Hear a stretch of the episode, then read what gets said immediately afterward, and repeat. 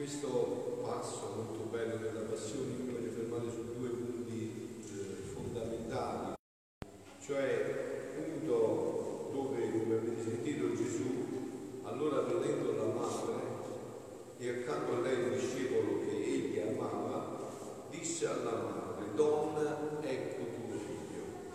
Allora Gesù, vedendo la madre lì accanto al discepolo che egli amava, chi è questo discepolo che Gesù amava?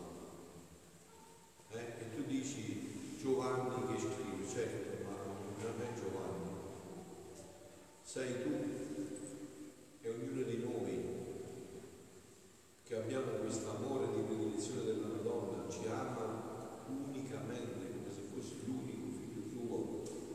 Gesù allora, vedendo la madre lì accanto al discepolo che gli amava, disse alla madre: donna, ecco tuo figlio.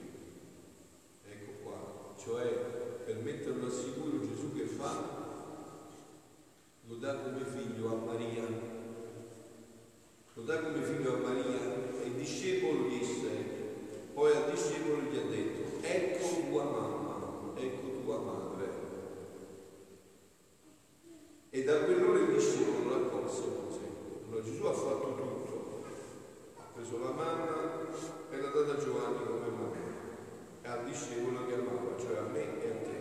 Ha preso il discepolo e l'ha dato come figlio. Però c'è un passaggio che bisogna fare, che non ne ha fatto. E qual è il passaggio? Che da quell'ora il discepolo l'accolse con sé. Ecco la consacrazione al cuore immacolato di Maria. Non è un gioco. E confermare questo, dire sì Gesù, la prendo con me, la prendo come mia guida, come mia mamma. Perché avete sentito che cosa continua dopo? Dopo questo fatto che cosa viene? Ho sete e poi è compiuto. Tutto è compiuto. Cioè con questo passaggio si è compiuto tutto, si è realizzato tutto. E cosa si è realizzato? Si è realizzato quello che poco prima era di un libro studiato, consacrato e fortissimo, tra Gesù e Pilato. Pilato gli ha chiesto a Gesù, in un momento come questo, dove tutto fa vedere un fallimento totale, un uomo distrutto fisicamente, tra poco consegnato alla morte, in tutti i sensi. Pilato gli chiede: ma sei tu il re dei giudei? Sei tu il re dei giudei? Cioè quindi in un momento come questo Pilato vede il re dei re, il signore dei signori. E che cosa è la risposta di Gesù dopo aver chiesto, dici questo da te? Qual è la risposta di Gesù? Il mio regno. Cioè non è che gli ha detto: ma che dici? Io non, il mio regno non è di questo mondo. Cioè si dice bene, io sono re e il mio regno non è di questo mondo. State attenti, non è di questo mondo, non significa non è in questo mondo, non verrà in questo mondo. No, non segue la logica di questo mondo. Ecco perché è necessario che voi conosciate gli scritti di Luisa. Importantissimo. Perché là ci sono le categorie di questo regno. Come si entra in questo regno? Qual è il passaporto? Che cosa ci fa entrare in questo regno? Qual è il linguaggio di questo regno? Che cosa si parla in questo regno? Quale lingua si parla in questo regno? Come si entra in questo regno? Il mio regno non è di questo mondo. Se il mio regno fosse di questo mondo, seguirebbe la logica di questo mondo, cioè i miei servitori avrebbero combattuto perché non fosse un figlio di te. Ma il mio regno non è di qua giù. Ma non ha detto non viene qua giù, non è di qua giù, non segue la logica dei regni umani. I regni umani che logica segue? Il re che fa? Il re comanda e impone, fa pagare le tasse, no, vi ho detto tante volte, tutti gli idoli che sono, hanno attraversato la storia dell'umanità, che cosa dicono al popolo? Guardate, noi dobbiamo raggiungere il mio ideale e per questo ideale morite. E non è così. Un dittatore che cosa ti dice? Io ho un ideale da raggiungere, per questo ideale dai la vita. Soffri possa realizzare il mio ideale. Io aumenterò le tasse, mi servono i soldi, devo realizzare il mio ideale. Fate i sacrifici, io non ne faccio sacrifici, io devo realizzare l'ideale, non posso fare sacrifici, dovete farli voi i sacrifici. Invece la logica di Gesù com'è stata? Io do il sangue per voi, io vengo a morire per il nostro ideale. Ecco, ci fermiamo un attimo, ci consegniamo alla Madonna,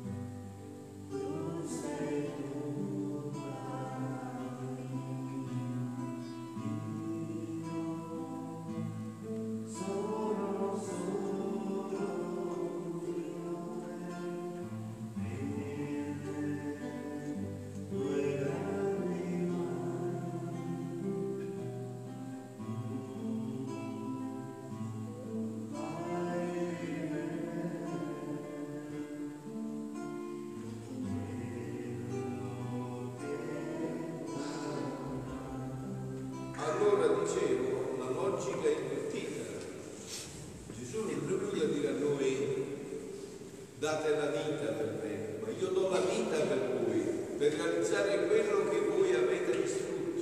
Infatti il dialogo prosegue. Allora Pilato mi disse, dunque tu sei re? Quindi ho visto bene, tu sei re allora? Rispose Gesù, tu lo dici, io sono re.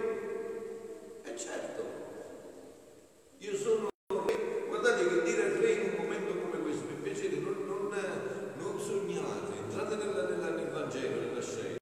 In un momento come questo io sono re, in cui tutto è fallito, avete sentito Pietro ha negato, Giuda ha tradito, gli altri sono scappati, non c'è nessuno, solo la mamma rimane ferma ai piedi della croce.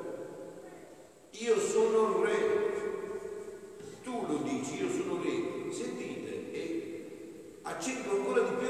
Per questo io sono nato, per questo sono nato e per questo sono venuto nel mondo, per dare testimonianza alla verità, la verità, il punto fondante, uno dei punti fondanti del Vangelo di Giovanni, la verità mi renderà libero, la verità. Questo regno richiede proprio questo concetto chiaro, la verità. Infatti, come gli ha detto Pilato, che cosa è la verità? Però poi è scappato. Che cos'è la verità? Voi per dire, ma che cos'è la verità? Chi è che c'è la verità? Che cos'è la verità? Pilato mi domandò, dice Gesù a Luisa, il 14 giugno, il 14 giugno 1922, Pilato mi domandò, come re sei tu? E io subito gli risposi, re io sono e sono venuto nel mondo per insegnare, ad insegnare la verità. Con ciò, sentite, io volevo farmi via nella mente di lui, di Pilato, per farmi conoscere, tanto che come colpito domandò, che cos'è la verità? Qua è tutto il gioco, la verità ci renderà liberi, c'è bisogno di conoscere. Più sei nella verità, più sei libero, meno conosci, meno sei nella verità, più sei schiavo. È la verità che ti rende libero, la verità ti renderà libero. Che cos'è la verità? Ma non aspettò la mia risposta, non ebbi il bene di farmi capire. Non si fermò Pilato, era arrivato a un passo. Che cos'è la verità? Ma le sue categorie non gli permettevano di entrare, di fermarsi. Gli avrei detto, la verità sono io sono la via, io sono la verità, io sono la vita. Noi non seguiamo un'idea, noi seguiamo Gesù Cristo, Dio fatto uomo. Ci sono tante volte che ho detto io non credo a Dio di Gesù Cristo, il Dio che si è fatto uomo. Io sono la verità. Non ha detto io conosco la verità, io vi posso indicare la verità. No, ha detto io sono la verità, io sono la verità, io sono la vita, io sono la via. No, io conosco la via, io conosco la vita, io conosco la verità.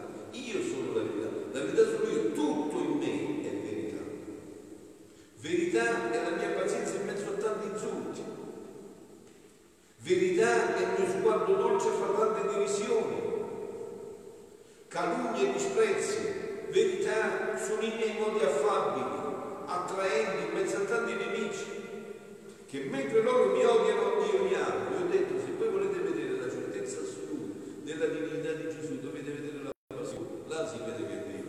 Non nei miracoli, non nelle altre cose, ecco qua. Vedete come sovrasta tutto. Che eleganza, permettetemi questo tempo. Che eleganza nel soffrire, che stile nel soffrire, Chi soffre? Ci sono Dio. Chi è che vive la passione così, a questo livello, con questo stile, con questa eleganza, con questa elevatura? Guardare a chi sta, tu pensa un po'. Io conosco che è nella bugia, nell'ipocrisia, nella falsità più grave, che quello che sta facendo è tutta bugia, è tutta satanismo, è tutto nega, e io lo amo ancora di più. Chi può fare questo, figlioli? Chi è che può fare questo? Solo Dio può fare questo, avete capito? Solo Dio può fare questo. Chi può fare questo? Questo lo può fare solo Dio. Che mentre loro mi odiano, io li amo.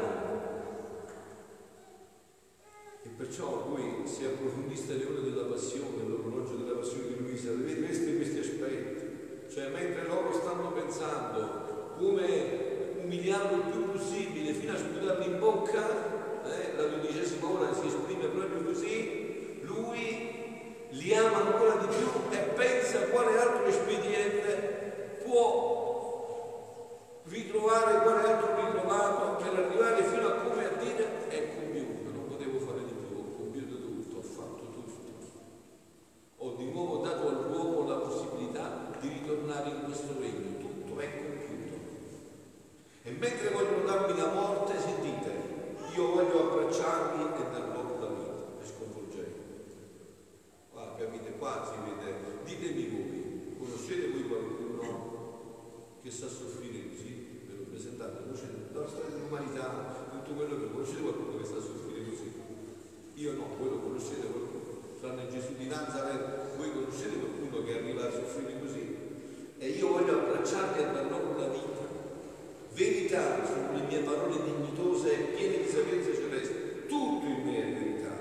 La verità è più che sole maestoso, che per quanto si voglia calpestare sorge più bello, più immenso, più luminoso, da far vergogna agli stessi nemici e da atterrare innanzi ai suoi stessi piedi. E adesso però questo è un passaggio per entrare più profondo, che dobbiamo capire bene qua c'è tutto, perché la verità c'è nella Bibbia. E qua Gesù ha detto con chiarezza che lui è re, quindi il re vuol dire che ha un regno, che questo regno è il regno eterno. Ha detto io per questo sono nato, così l'annuncio dell'angelo alla Madonna nell'annunciazione aveva detto tuo figlio sarà re, il suo regno non ha mai fine, il suo regno non finirà mai, solo che non segue le leggi e le regole, le categorie di questo mondo. Quindi bisogna imparare, bisogna conoscere qual è il linguaggio di questo regno, quali sono le categorie, come si entra in questo regno. Bisogna fare il risveglio dei sensi spirituali, bisogna risvegliare i sensi spirituali per questo. Dopo ciò, dice Luisa, il 21 settembre 1927, stavo pensando a tutto ciò che il mio adorato Gesù mi aveva detto sulla divina volontà, e come se volessi altre robe. Questo regno, lui ha parlato a Pilato, che ha accennato a Pilato e che Pilato non si è disposto a sapere di più. Sta parlando a Luisa parlerà di questo regno. E come se volessi altre prove più certe, che fosse Gesù che mi parlava di questo regno, e Gesù uscendo dall'interno mi ha detto, figlia mia, non c'è altra prova più compare più bene tanto a te quanto agli altri che l'averti manifestato tante verità. La verità è più del miracolo, è infinitamente di più. Che cosa fa il miracolo? A che cosa serve il miracolo? Questi che hanno detto crucifiggi non hanno visto tutti di miracoli, a cosa servite? A comprare crucifiggi. Perché? Non hanno conosciuto la verità, non si sono disposti per la verità, e quindi di fronte anche alle cose più eclatanti non è servita a niente, neanche alla risurrezione di Lazzaro. Secondo voi perché Gesù non è sceso dalla croce? A cosa sarebbe servita lo scendere dalla croce? Hanno visto Lazzaro risuscitato da 4 giorni. Non serve a niente il miracolo se non c'è la disposizione alla verità. La verità è più del miracolo, essa porta con sé la vita divina permanente. State attenti perché la vita loro è la verità. La verità è Gesù che porta con sé la vita divina permanente, e dove giunge in chi l'ascolta, cioè in chi si dispone. Questo è il miracolo che voleva fare Gesù per Pilato, in chi si dispone, dove giunge, in chi l'ascolta, biloca la verità, cioè Gesù biloca se stesso, biloca la verità insieme con la sua vita per darsi a chi la vuole, e quindi tu ti nutri della verità libero. Sono luce perenne, non soggetta a sforzarsi, è vita. Figlioli, per questo ci vogliono, cioè ci vogliono le ginocchia, ci vuole tutto. E questa verità è che ci conduce ad avere la libertà. Non può produrre una mia verità, non ha detto tutte le verità, non può produrre una sola verità, può formare i santi, può convertire le anime e tiene virtù di rinnovare tutto il mondo, una sola verità. E certo, Gesù è Dio. Perciò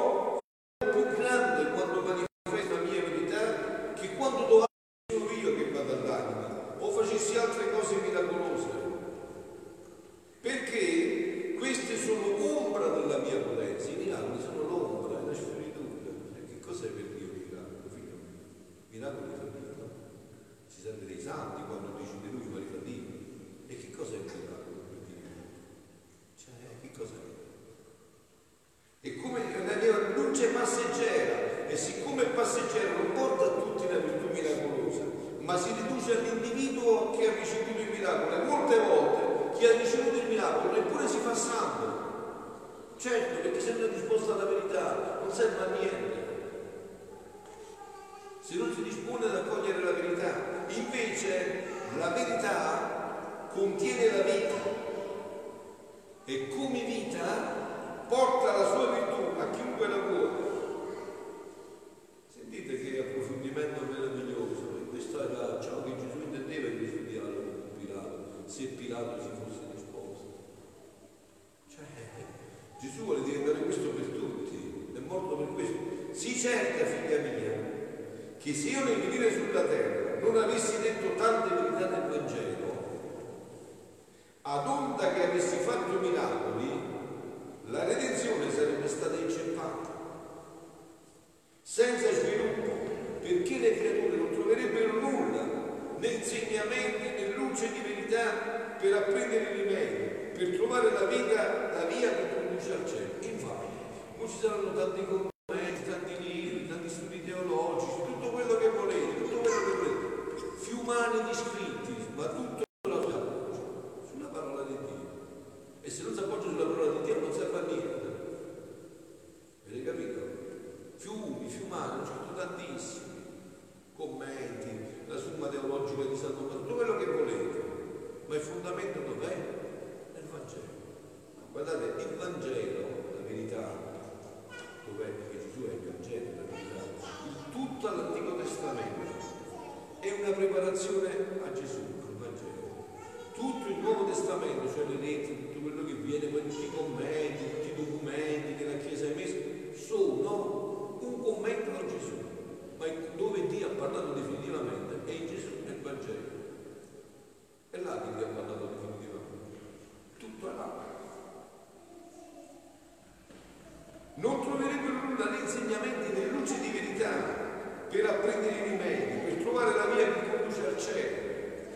Così sarebbe di te, adesso sta parlando di questa verità, così sarebbe di te se non ti avessi detto tante verità, specie sulla mia adorabile volontà, che è stato il più gran miracolo che ho fatto in questi tempi, il più gran miracolo in assoluto, il più gran miracolo, fratello, qual bene porterebbe la tua missione sì grande a te affidata di far conoscere il regno del Padre nostro, del Fiat Supremo? Invece, con l'averti detto tante verità su di esso, può conoscersi la mia divina volontà nel mondo. E quindi, state attenti, che significa? Se si conosce questo che Gesù ha detto, che è, diciamo, ciò che è contenuto nel Vangelo, l'ho detto tante volte, finissimo capire, semplicissimo. Quello che Gesù ha detto a Luisa è questo, vedete? Qua adesso, quello che io voglio leggere c'è scritto, vero? Adesso io però non riesco a leggere senza occhiali. Con gli occhiali mi metto gli occhiali a leggere. Gli occhiali hanno aggiunto una parola a quello che c'è scritto? No. Ma che cosa hanno fatto? Mi hanno permesso di vedere quello che c'è scritto che io non vedevo. È facilissimo, è semplicissimo. Nessun uomo può scappare. È vero? È semplicissimo. Gli occhiali mi hanno fatto vedere quello che non vedevo. E quindi quando dice conoscersi la mia divina volontà del mondo, che cosa vuol dire? Può essere restituito, dice, l'ordine, cioè rimettere l'uomo in quello scopo in cui Dio l'aveva creato. Conoscendo questo si può fare, se si può, riportare l'uomo così come era stato creato. Guardate che questo in genere è come di questo dialogo con Pilato. Pilato non ha permesso di rispondere. Che cos'è la vita? Se ne è andato. Come se io ti sto spiegando una cosa, cioè, Frappino, che significa? Significa che tu te ne vai, io che posso fare? Lo spiegherò al prossimo Pilato che non l'hai voluto sentire. Che cos'è la vita? Quindi può conoscersi la mia divinità nel mondo, può essere restituito l'ordine. Infatti, come si chiamano questi scritti? Il richiamo della creatura all'ordine del posto e dello scopo per cui fu creata la vita. Mette tutto a posto, mette tutto a posto, raggiungi il frutto di questo sangue che non c'è nell'umanità. Questo sangue è stato versato, ma il suo frutto non c'è nell'umanità. Questo frutto non c'è nell'umanità. Quindi dice, può conoscersi, può essere restituito l'ordine, la pace, la luce, la felicità perfetta, la felicità perfetta. Guardate, qua c'è un mondo di fondamentale importanza, ma questa passione che cosa vuole fare? Perché Gesù, Dio si è fatto uomo? Perché ha sofferto tutto questo? Qual è lo scopo? Principale, fondamentale. Poi ve l'ho detto, sono successe mani di fiumi, di libri, commenti, approfondimenti, tutte cose meravigliose. Ma qual è lo scopo? Perché Dio si è fatto uomo? Qual è lo scopo? Perché doveva salvare la vita divina che era nell'uomo? Hai capito? Si è fatto per se stesso, non per te, non per me, per lui e me, per lui e te. Questo, perciò esiste questa giornata. Per questo c'è una vita divina dentro di noi, solo che non abbiamo attivato i sensi spirituali, non li abbiamo più, non li attiviamo. E quindi non attivando questi sensi spirituali non comprendiamo tutto questo che è bellissimo ed è semplicissimo, vi ho detto, poi si possono leggere tante cose bellissime, commenti, tutto quello che volete. Ma il punto fondante sta qua, la felicità perduta per la vita che Dio ci aveva dato in dono, che noi abbiamo fatto saltare, che per rinnestare si è dovuto innaffiare con questo sangue. Con quale sangue? Col sangue di Dio. Ma perché? Perché c'era bisogno del sangue di Dio? Perché non era sufficiente che mandava un angelo a salvare l'arcangelo? Perché non è stato sufficiente tutto questo? Perché si trattava di una vita divina, e una vita divina la può dare solo chi è divino è solo Dio, non c'è un altro. È una vita divina che bisognava riprendere, bisognava rinnestare, ma queste cose ancora non si conoscono bene perché non si conoscono questi scritti. spiegato con chiarezza, anche se questo è tutto contenuto nella scrittura, nel magistero della Chiesa. Ma mi ha detto, ho fatto degli occhiali, qua è tutto contenuto, ho capito, ma io non vedo niente, mi metto gli occhiali e invece vedo tutto, ho capito che è contenuto. Quindi può essere restituito l'ordine che concludiamo, la pace, la luce, la felicità perduta. Sentite, sentite, tutte queste verità porteranno l'uomo in grembo al suo creatore, e lo metteranno l'uomo dentro nel grembo, in grembo al suo creatore, per darsi il primo bacio della creazione. Che meraviglia! Ed essere restituita l'immagine di colui che l'ha creato, perché adesso noi abbiamo un'immagine deformata e una somiglianza scombussolata. Capito? Abbiamo ribaltato tutto. Bisogna rimettere questa vera immagine e ristabilire questa somiglianza, e questo lo può fare queste verità, perciò Gesù le ha rivelate. E a chi le ha date? Alla Chiesa. Guardate, oggi sapete qual è uno dei più grandi danni anche fatti dalla Chiesa? Non vengono più approfonditi, mistici, sembrerebbero cose di altro mondo. Invece il cristiano del terzo millennio è un mistico, scomparirà. E mistico non vuol dire non sa molto che sta cagando di nuvole, no? Uno che sta così con la testa nelle nuvole, no, no. Mistico vuol dire uno che fa un'esperienza viva, forte, vera, profonda con Dio.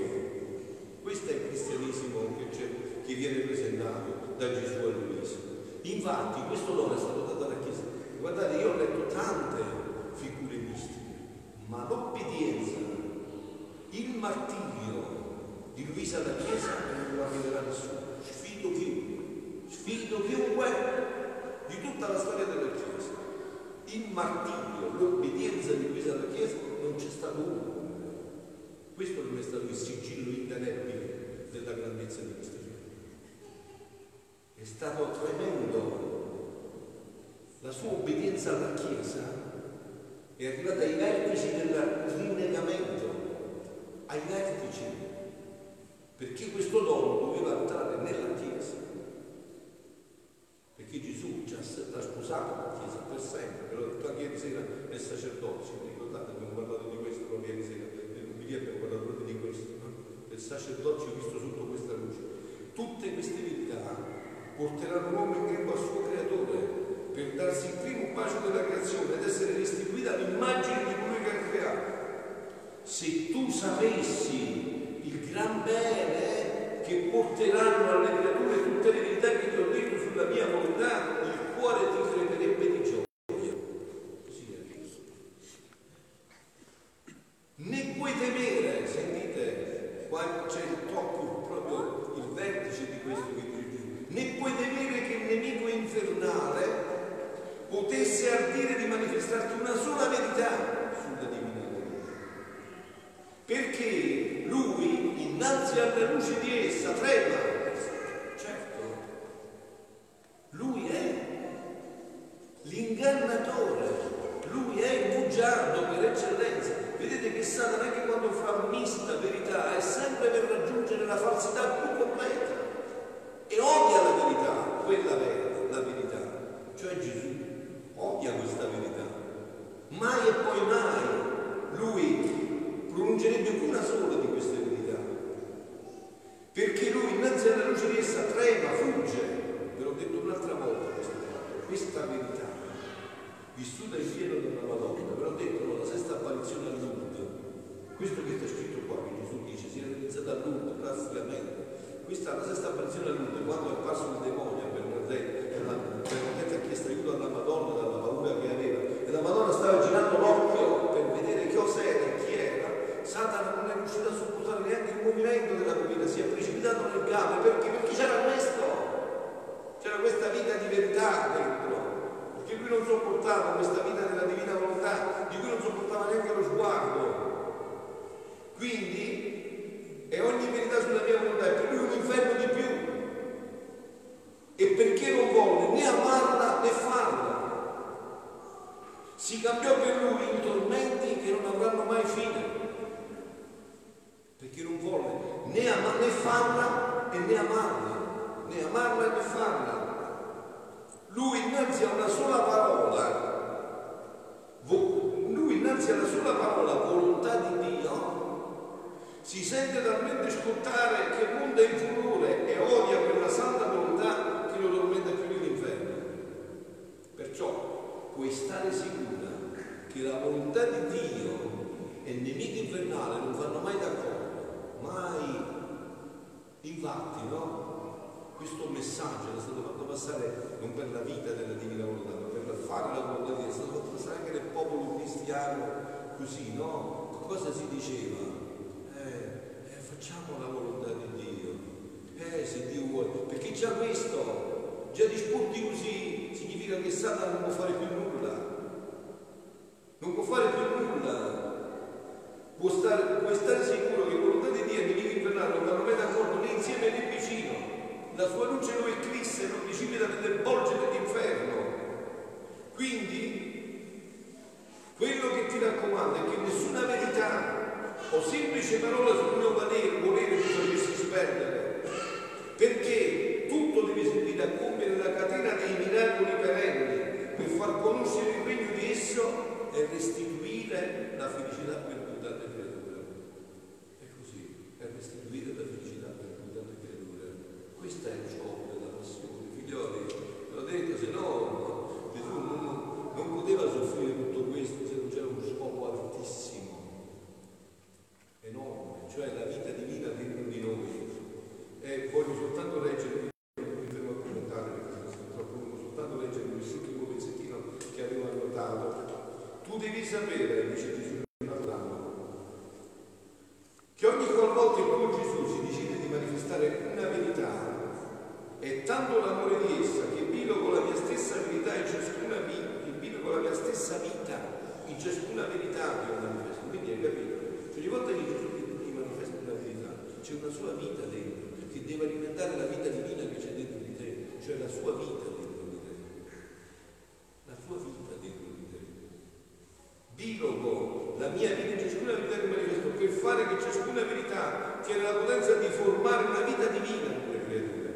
Vedi dunque che significa manifestare una verità di meno o una verità di più, mettere fuori una vita divina a repentaglio, metterla in pericolo, perché se non viene conosciuta, amata e apprezzata, è una vita divina che non riceve il suo frutto e che non riceve i dolori che le convengono. Ecco perciò amo tanto le verità che manifesto, perché c'è vita mia che non è dentro. Cioè questa è una vita, avete capito, è una cosa viva, è viva, è vita dentro, è vita sua, e amo tanto che siano conosciute. Come è diverso il mio operato da quello delle creature? Se esse parlano, insegnano, come sto facendo io adesso, operano, non resta la vita nelle loro parole, è vero? Non resta la vita nelle loro parole, non riesce a stare la mia vita, sta la sua, non la mia. Non resta la vita nelle parole dell'opera, perciò non si tolgono tanto se le loro parole operano e non danno frutti. Metti che quindi mia parola che ti ho detto c'è una vita. Metti questo, no? Che cosa ha significato per me? Che se questa parola non raccolta è un dolore infinito per me, è un dispiacere senza fine tutto questo, è un'amarezza senza fine. Invece io mi tolgo assai, assai, perché è vita che faccio correre in ciò che io manifesto, è vita, ma figlioli, per percepire questo bisogna riattivare i sensi spirituali. E i sensi spirituali, sapete come si riattivano? Con l'insegnamento, con la parola, con la preghiera. E con la parola, con la preghiera, così si riattivano i sensi spirituali. Con la rinuncia, con la penitenza, con l'unità della vita, si riattivano i sensi spirituali.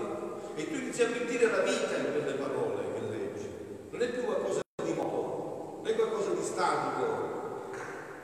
Perché non solo abbiamo attivato i sensi spirituali, ecco, e concludo per adesso, che serviranno le tante cose che Dio ha manifestato, le tante verità sorprendenti, le promesse dei tanti beni che devo dare ai figli del fiat voluntas tua. Saranno il Vangelo, questo che ha manifestato Gesù, è lui che lo dice, io vi ripeto quello che lui dice, figliolo, non provo Marco,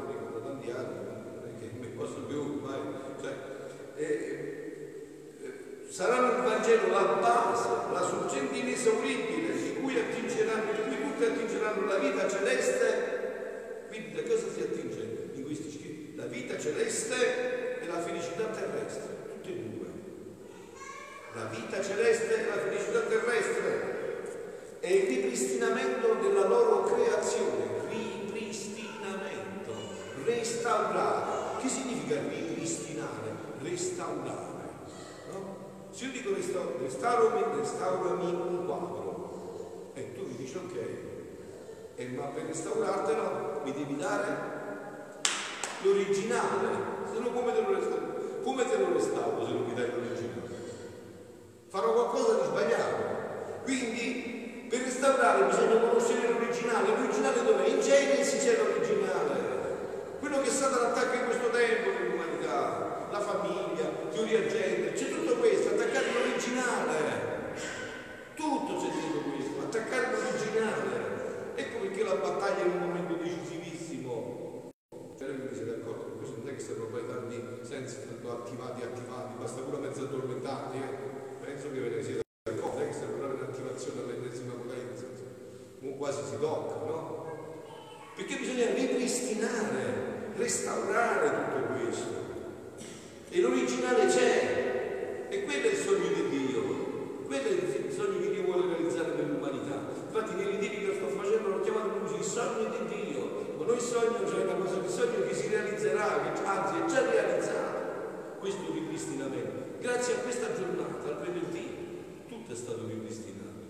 Grazie a questo, voi sapete, no? Voglio concludere con questo punto che la passione, dice Gesù, ve lo devo dire, insomma, io ci credo a questa cosa che Gesù ha detto, no?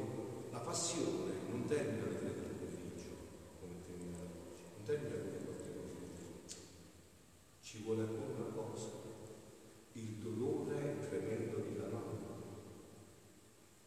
ci vuole il sabato santo, ci vuole il sabato santo. Voi sapete domani che cosa gli dirà Satana nell'orecchio alla mamma? È morto, è morto. Ma dove mai uno che è morto può fare qualcos'altro? È morto, è finito. E tutti hanno ceduto. Quindi la fede di tutti, di tutta l'umanità, si è retta su questa creatura. La fede di tutta l'umanità si è retta su questa creatura. Sì. Il sabato santo, andate a vedere i padri della Chiesa nel sabato santo, il giorno più grande in assoluto. È più grande in assoluto, il sabato santo è il giorno più grande in assoluto. Questa creatura ha aperto la fede di tutti, ha detto mio figlio risorgerà, anzi sai che c'è? Le mie preghiere riceveranno la risurrezione. Infatti è stata anticipata, doveva essere 72 ore invece è stata 38 ore, perciò facciamo le 40 ore in chiesa, 38 ore è stato tutto tempo grazie a questo, perché appunto fare questo? E ve l'ho detto, perché viveva di divina volontà, perché la sua vita era la divina volontà. Quindi lei conosceva perfettamente la volontà di Dio e l'ha attuata. Se non mai Dio avesse anticipato l'ora, avrebbe anticipato l'ora a sé, questa non era sicuramente la volontà di Dio, è lei che viveva di volontà di Dio e ha percepito l'essenza e ha anticipato tutto. Come ha anticipato la sua venuta, come ha anticipato la risurrezione, così ha anticipato tutto, così con lui vuole anticipare questa vita, quella divina volontà. Oh, come si sentiranno felici, con ansia verranno a loro risorse di queste sorgenti delle mie conoscenze, perché esse contengono la virtù di portare la vita del cielo e di sbandire qualunque infelicità. Siamo tornati, Gesù.